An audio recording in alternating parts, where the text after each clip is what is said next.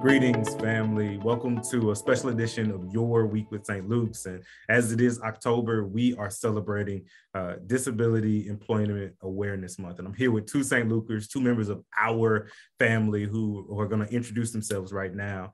Um, uh, Danielle, would you like to start? Sure. Uh, my name is Danielle Heider, and I have been a member of St. Luke's for this is actually this this month is my one year anniversary. So, um, and I am involved in worship ministry, singing in the choir, and then I also teach second grade currently um, in our children's ministry once a month as well. So, hey, thank you for being with us. Um, Ryan, would you like to go next? Yes. So, my name is Ryan Arnold, and I have been a part of St. Luke's since last December. Um, I am a candidate for ministry in the United Methodist Church, and I serve in so many ministries um, theater ministry, um, children's ministry, where I teach third grade twice a month, and um, youth ministry, where I lead our sixth grade small group with another volunteer. Cool. Thank you so much also for being with us, Ryan. I think that it's likely that many people don't even know that there's such a thing as disability uh, employment awareness. But and so the three of us kind of got together and had a conversation around some things that maybe we like to share with the congregation, share with our family, um, just to kind of consider, uh, considering the experiences of others, but also just just to learn new things. Right? What do we mean uh, when we say that someone is disabled? Well, I think it, so. The academic definition of someone with a disability is any physical or mental impairment that interferes with completing one or one or more activities of daily living. Um, but I would like to take that a little bit deeper as well in regards to having that social construct or perspective of it as well.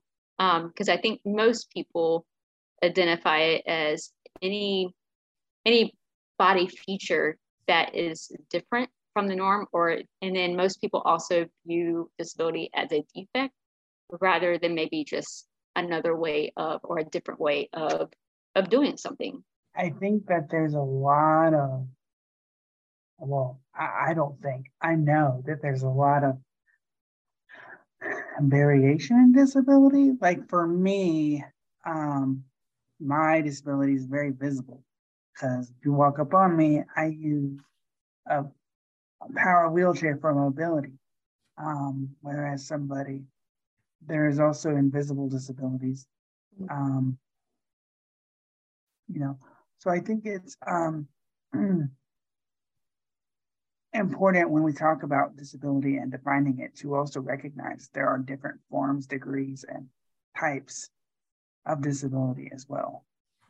Right right? There's all kinds of uh, experiences that people have that you you wouldn't be able to look at them and see, uh, but who would be categorized as disabled. Um, and it's interesting, Deidre. I heard you say that uh, one of the textbook definitions or academic definitions of, of having a disability, right, uh, will be something that um, that hinders you from performing two or three everyday tasks, right? Um, and it's interesting that that's the that's the definition that people often use but doesn't talk about how like societal infrastructure mm-hmm. uh, defines disability that a person isn't necessarily disabled by what's going on with their body but by how the world is shaped around them. Did you all have any thoughts about that? There's just so much that i have to think about when going to a place that i've never been before. Like I have to Google the outside of a building and see if there's a there's a way for me to access it. You know, um, like I have to think about when I get inside the building, am I going to be able to use the restroom? Is my chair going to be able to fit? Because it's pretty wide. And there are, I don't know off the top of my head what the bare minimum dimensions are for building to be considered um,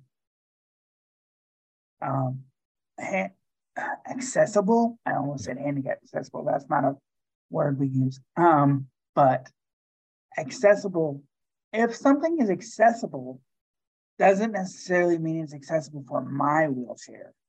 Like I'm sitting right now in my apartment. I can go, I can access my restroom, I can access my bedroom, I can access my kitchen because those things were made towards me. But how the world is shaped around us, there are so many things that prohibit us from having the same points of access or ease of access as a disabled person um, that most able-bodied people do not think about because they're not confronted with the same things. Right, right. You mentioned that you don't know the exact specifications for um, an establishment to be considered accessible, and it's like you shouldn't have to, right? I mean, it's yeah. a, there has, like you said, it has an entire new layer of thinking and planning um, to even be able to just to to live life and to move about the world, right? Um, you had something to say, Danielle. Well, and I, I think to add on to that, not only just about accessibility, but also just understanding too that from a from a societal perspective, some some folks will automatically assume that an individual with a disability needs help. And that's not always the case. Um, and then rather than asking, they'll automatically do it for the person. And helping doesn't always, helping isn't always helpful. And I think a lot of folks don't really recognize that. That's like, for instance, um, I was at a, a restaurant with some friends of mine, and I was wearing a dress, and one of the restaurant managers thought that I needed assistance getting off of, um, getting down from the bar stool. But rather than asking me if I needed help, um, she automatically touched me, but she touched me in a personal area. She had touched my private parts and my hips rather and and I'm sitting there like, what are you doing? You don't just yeah. go up to some stranger and and touch somebody's um, somebody's body without acknowledging and and that's the thing is that people often um, objectify disability versus recognizing the humanization of someone with a disability um, and I think that's the thing. And and then it wasn't until I, I actually after that incident I called the restaurant owner and the restaurant owner had and I had a conversation and we talked about what this particular restaurant manager could have done differently. Yeah. And I think that's the other part of it is that we have to be able to be willing to help educate and help teach people. And that's not only through our actions and letting it, it's it's by allowing the people that are around us see how we operate and see that while there are if there are tasks that we do differently that that's okay mm-hmm. it's questioning that pattern of normality and realizing that God created us all for a purpose. And that purpose, it's okay to be different. It's okay. Right.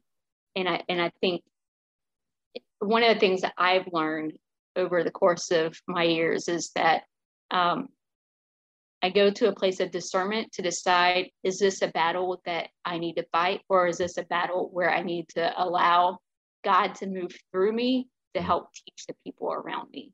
Um, and so, with the incidents of with what happened at the restaurant, that was where I had to set some some clear boundaries and so forth and help teach that staff. Um, but um, it's sad though because that happens. Um, that happens more often than not that people will automatically assume and their their intentions are good but essentially though it's a form of a microaggression and ableism yeah. and that's something that we want to be able to avoid yeah for sure yeah sure i appreciate you sharing that story i guess i wonder hearing all of what you've said so far um, with it being uh, disability um, employment awareness month. Could you could you both share kind of parts of your uh, professional journeys? Sure. So for me, after um, after I graduated from my undergraduate schooling, um, I went to a small uh, private college in North Carolina, and I earned my bachelor's degree in English and therapeutic horsemanship, I moved to Spartanburg, South Carolina, where I served in the AmeriCorps Vista for three years, and I built a volunteer program there. And then um, I've done a lot of a lot of program development, but I've also have done a lot of advocacy work. The site that I worked at um, when I was serving in the AmeriCorps Vista was a nonprofit that um, served individuals with disabilities. So God redirected me and um, so then I ended up going to grad school up in Lexington, Kentucky, and earned my master's degree in rehabilitation counseling. And I have been a certified rehabilitation counselor now since um, 2014. When I moved to Florida, I initially moved to Florida to work with the, the Department of Education's Division of Vocational Rehabilitation. Served um, served some time serving in the role of vocational re- rehabilitation counselor. Um, what I found though, working in a system designed to help individuals with disabilities, is that um, the systems that are created to supposedly help people with disabilities are often barriers themselves. Mm. And that to me wasn't really authentic to who I, I, felt like God had created me to be and what my story was. Because mm. uh, growing up, I was I was one that was breaking the rules of what people were were trying and those conformities and those barriers that people were trying to place on me. And I I did things my own way. Um, and that's how I've been able to get so far is because I have never allowed people's perception of limitations on my life to be an indicator of what those outcomes are going to be. You know, it was me and God. Um, so um, when I decided that working in the government setting wasn't right for me, I've done some workforce development um, work with Career Source during the pandemic. I helped um, I helped theme park workers who were furloughed and laid off and helping to get them retrained and placed. And I've done training. I've really I've done a lot of the full gamut. Um, but I'm at the at the very core of what I do though, it's about being able to serve others and being able to help break barriers and create education. So I think one of the things that I found I'll never forget when I first moved to Florida, um, one of my one of my colleagues had told me um, that she never knew that a, that a crippled could have a professional job, and I just sat there and I looked at her and I was like, wait a second. Um, so and we had a conversation or so, but and then I kind of left it alone, and then I let her see what I was capable of, and it was through again that observation of seeing what I can do that helped change her her own perspective of what my abilities are. So, um, but at the end of the day, though, it's about service to others and right. um, program development. Right. And in that moment, you served as a living witness to her, right? You taught mm-hmm. her and helped her see uh, where the limitations on her perspective were. And I've been able to see you uh, in action as well on campus in a moment of crisis, you know? Um, yeah. And it is amazing just to see you work and be who you are and who you created to be. Um, Ryan, I wonder about you also. Could you share uh, parts of your uh, professional journey? For me, I I have a lot of education. So I um uh, I have a bachelor's in English and theater because I realized very early on that I was going to need a lot of help. Uh, I, I need um, caregivers to help me meet my physical needs that I'm not able to perform myself. So that puts limitations on um, how much money I can make to qualify for set programs. So I just basically decided when I was an undergrad that I was going to do exactly what I wanted to do because if the state was going to pay for it, but then they were going to limit me on what I could actually do, then I was going to get it when I wanted to do. So I had so I have an undergraduate degree in English and theater. Um, I moved to Florida in 2013 to try to do the Disney college program because I wanted to work at Disney. Um, I did it for six months. I was not extended, didn't get an offer of part time or full time employment. Moved back home, was kind of in a place where I was like, what am I going to do with myself? Someone suggested to me that I um, would be a really good social worker because I'm very good at advocating for myself and other people. So I uh, applied for the social work program at the college where I'm from and got in there, did the um, social work master's degree, and then decided after completing that that it was a very taxing program and it was very rewarding, but it, I needed a break from it. So I moved back to Florida six years ago um, to do the Disney College program after I graduated with my master's. So I have done three years in theme parks. I worked at Disney, Universal, and SeaWorld. And then the last five years of my career have been pretty much education. I worked at one school for four years, and then I've worked as a substitute teacher, and I'm still trying to overcome the boundary of um, being able to qualify for that assistance that I need with care and and make a living wage because right now it's just really hard. Like I'm not even able to work all five days of the week as a sub right. because my education level says I'll get paid a really high amount.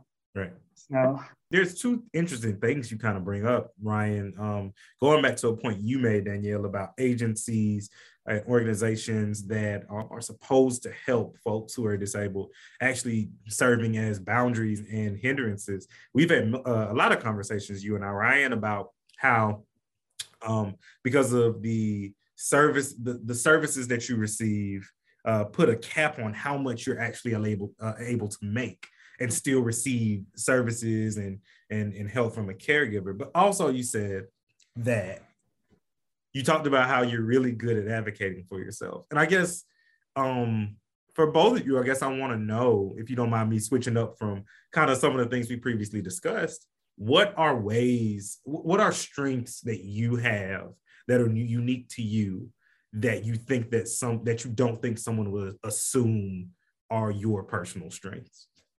One of the things that not everybody knows uh, about me and, my personal experiences is that my faith journey, I think, has really allowed me the opportunity to be able to um, identify and really, uh, really question the systems and so forth. Mm. Um, so, to give a little context in that, so I grew up in Greensboro, North Carolina. Mm. Um, if Greensboro sounds familiar, um, Greensboro uh, is not only where the sit-in originated in mm. the civil rights movement, but also the I grew up Quaker.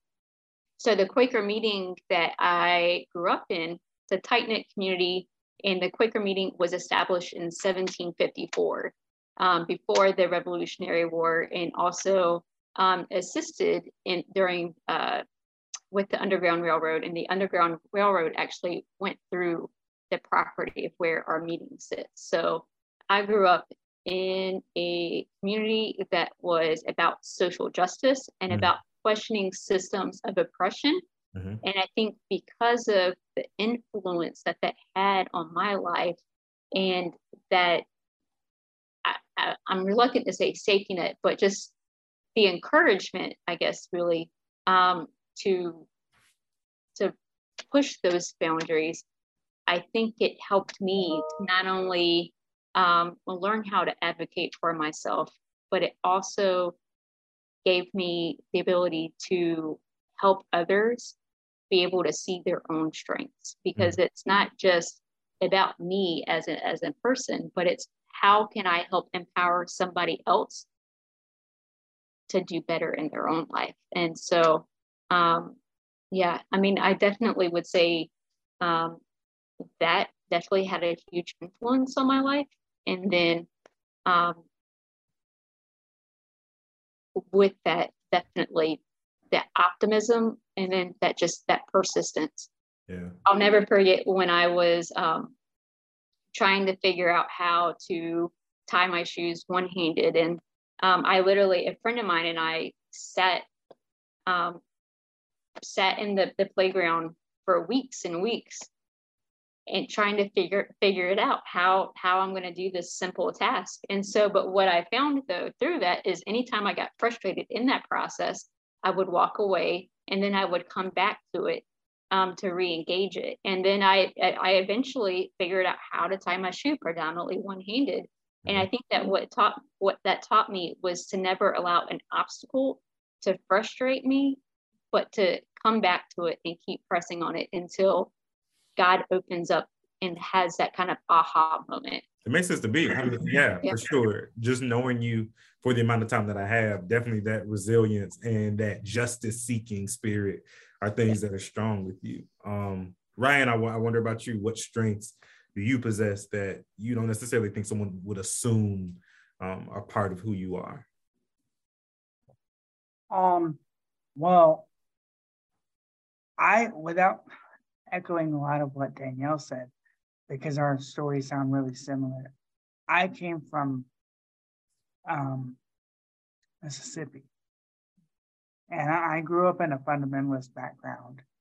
And a lot of those people that I grew up around, they didn't mean um, ill intent by any means. They they weren't intending to be mean or shut me down in any way. But I was kind of being taught by former pastors and even my parents because I was their first child and they didn't know any better that I should just accept my disability as what it is and just move on. Like, if I had done that without getting really emotional, I would still be lying in a bed somewhere, mm-hmm. you know? I mean, I I've always kind of seen God as someone who was on my side.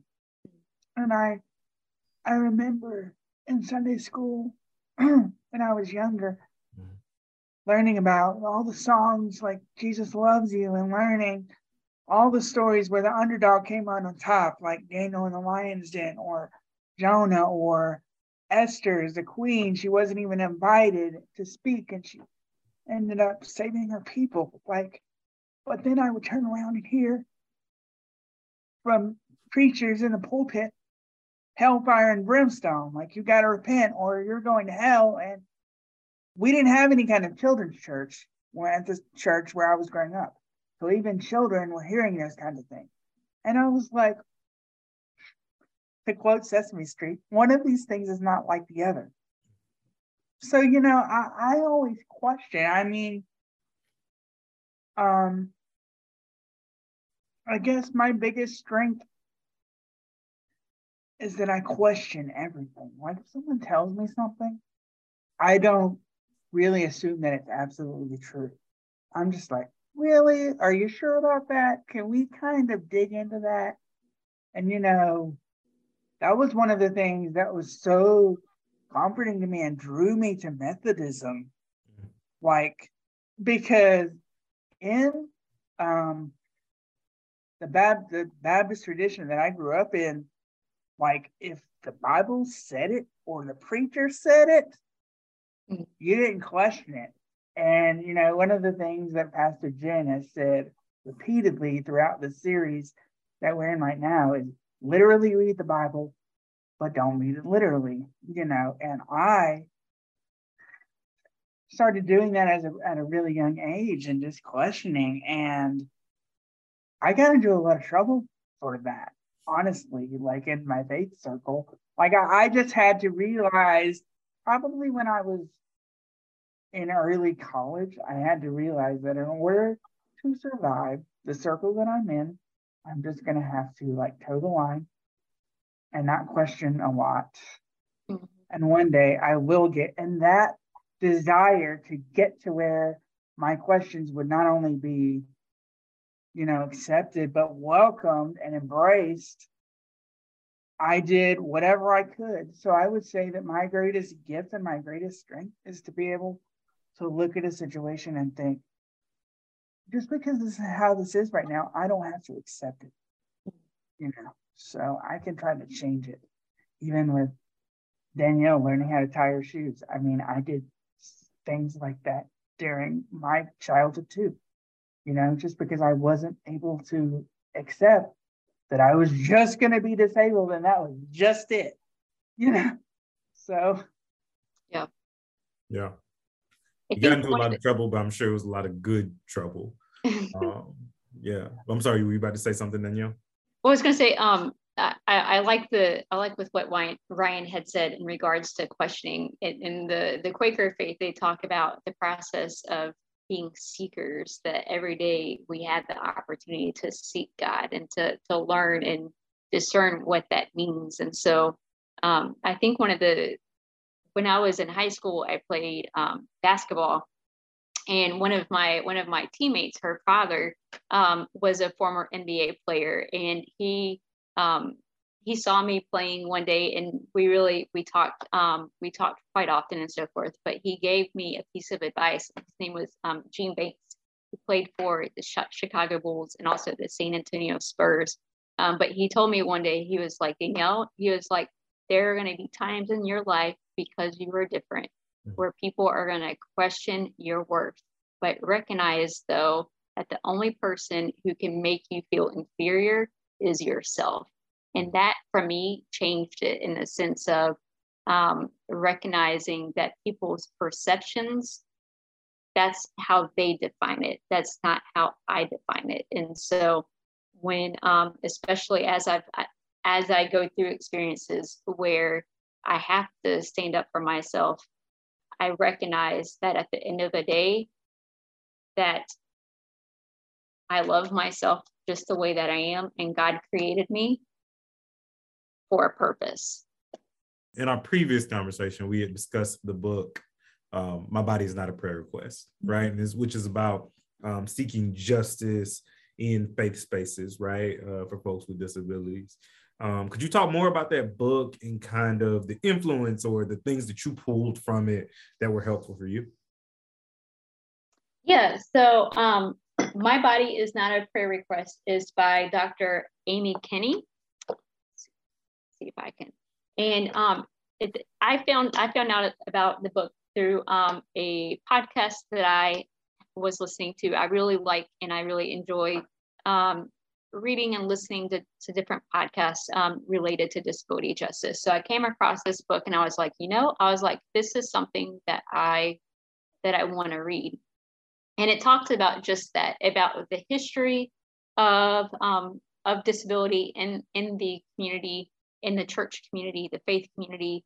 Um, but it also goes a little bit deeper into the perspective of ableism and also the perspective of how disability is portrayed in the Bible. Um, and it gives a different context to it versus just a lot of the um, narratives that you often hear about or hear, excuse me, about healing and curing. And um, so uh, Amy does a really good job at um, telling her story, what her perspective has been like, but then offers readers an opportunity to do some self reflection in regards to their own perceptions of disability, but then also questioning what can we do as a faith community to ensure that we are being inclusive for individuals with disabilities versus the object, objectification of disability and of people. And I think that's one of the things that in the book she really contextualized the fact that if we're going to move towards a more inclusive environment and a more welcoming place for um, for individuals with disabilities as well as any minority group we have to move from that process of, of, justification and then talk about how can we make sure that god is fully accessible by providing um, providing bibles that you know have large print. And I mean, there's so much that we could do, so many simple things, um, and not just have a disability ministry. That's not that's not good enough, and that's not what.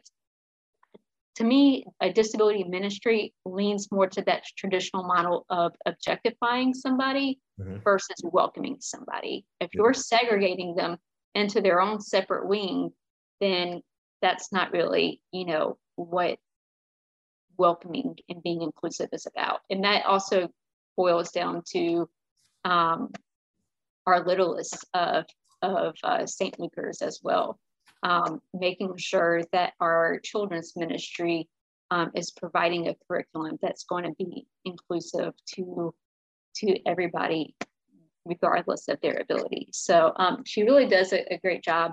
Um, and so I definitely would highly recommend it. Um, and then she leads into the perspective to of what I mentioned earlier in regards to helping isn't always helpful. Hearing you speak, you know, we we've talked a lot about making sure that buildings are accessible. Mm-hmm. But you talked about uh, making sure that God is accessible. And I think that's so interesting. I think that um, we very seldom think about the barriers that we put up to God for yeah. different people, right? How we stand as an obstruction to God for people. And when we talk yeah. about justice, I guess uh, for our last question, I want to ask you all what you all think the next steps for the church are uh, uh, as far as moving towards justice for folks with disabilities. Something that Danielle said um, brought immediately to my mind, and I wanted to make sure that I say before I talk about next steps I appreciate that St. Luke's does not have like a disabled section. You know what I mean? Mm. Like there's yeah. there's not a cordoned off space that is, you know, for disabled patrons. There's not a like a a a pew with a uh, a wheelchair symbol on the end, like, oh, people that use wheelchairs can sit here because that's even been the case in a lot of the churches where I've been, even in the Orlando area. Like now, when I come to worship at St. Luke's, there, I mean, I, I predominantly worship in the contemporary service. And when I come, uh, Lukey, she asked me, where do you want to sit? I'll move a chair for you. You know, so if I want to sit in the front row, if I want to sit in the back row, if I want to sit in the middle, I can sit there. Yeah. You know, and I feel like that's really helpful. Um, as far as what the next steps are, you know, they don't have to be big. Um, just like Danielle was saying, large print Bibles. I think it would be a lot help helpful if we had. I want to um, clarify and say interpretation. Oh. I want to clarify and I say and say that I mean big C church, capital C church, the church oh. universal, not necessarily St. Yeah. Luke's itself. Oh, right. That's okay. yeah, but still um, good, good answers, and we still need those yeah, answers. So well. yeah, I was kind of thinking smaller. But I think even still that like those types of things that I was just mentioning, like not having a uh, disabled section you know, um, just making sure everyone is welcome all the time. Everyone, every church can have larger print Bibles. Every church can have a Bible available that's braille mm-hmm. for um, patrons that might be blind. Every church can have ASL interpretation. Mm-hmm. You know, um, things like that. I think that even for one thing that I always bring up is the need for gender neutral restrooms, not just for our um, parishioners that might have, um, well, I said parishioners, but not just for congregants that might have um, trans, might be transgender or have gender dysphoria issues, but for accessibility, like if you're like me a lot of times you need assistance in the restroom. When I was growing up, my mom assisted me in the restroom. So a lot of the time I had to go into a female restroom. Well, in those cases, um, a gender neutral restroom would have helped. You know, things that would make it known that people with disabilities are welcome no matter what space they're in in the church there's a there's a space for them. Yeah, that's beautiful, man.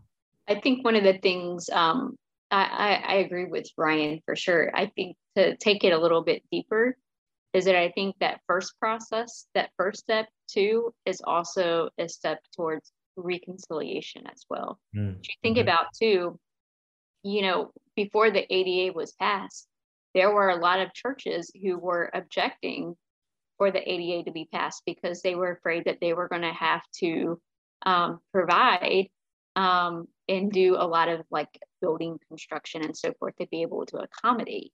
Um, and I think could you that, clarify what you mean by the ADA? So the ADA, excuse me, is the Americans with Disabilities Act. So, um, and as I mentioned, uh, you know, a lot of churches um, really uh, were skeptical of of that because of what it meant in the context of um, of of being able to um, accommodate that. And so I think, but I think on the flip side of that though is that I think it deterred a lot of um, disability rights advocates and and others from the church because then the ultimate message that it was sending was, well, we're not willing to do this um, for um, for for individuals with disabilities. And so I think that's kind of the first step is being able to recognize that and to be able to kind of move forward. And then I think the other part of it, um, as Brian was discussing, is um, take those little steps and to also, um, as with any minority group too, begin to do some self-reflecting in regards to your own perceptions and recognizing that um, you don't have to fear disability, but recognize that it's a part of some people's lives. And I think that that's looking at it from the context of did somebody did somebody in, um, acquire a disability or is it congenital? Because those are going to be two different perspectives. Whereas if it's somebody who was born with a disability, congenital, that's been a part of their entire life. Whereas with somebody who's acquired a disability, they have two different essentially perspectives of what they're like before the um, before acquiring and then after and how they've adapted. Um, so, and then I think the other part of it too is just taking those those steps to dig deeper into what does it really look like to to be inclusive for everybody and for and certainly with every church that's going to be slightly different based off of their population. So i'll, so I'll say again um, thank you ryan. Thank you danielle for being willing to share your your experience and your wisdom. And thank you everyone who's listened to this podcast for taking a second to hear an experience that might be different from your own or to listen to someone who has an experience similar to yours uh, and to gain understanding and faith and encouragement knowing that uh, if, if danielle can encourage can accomplish things that she can if ryan can uh, if we all can use the things that we've been given and live into who we are, uh, we can live into the the call that God has for us. Uh, till next time, thanks for listening.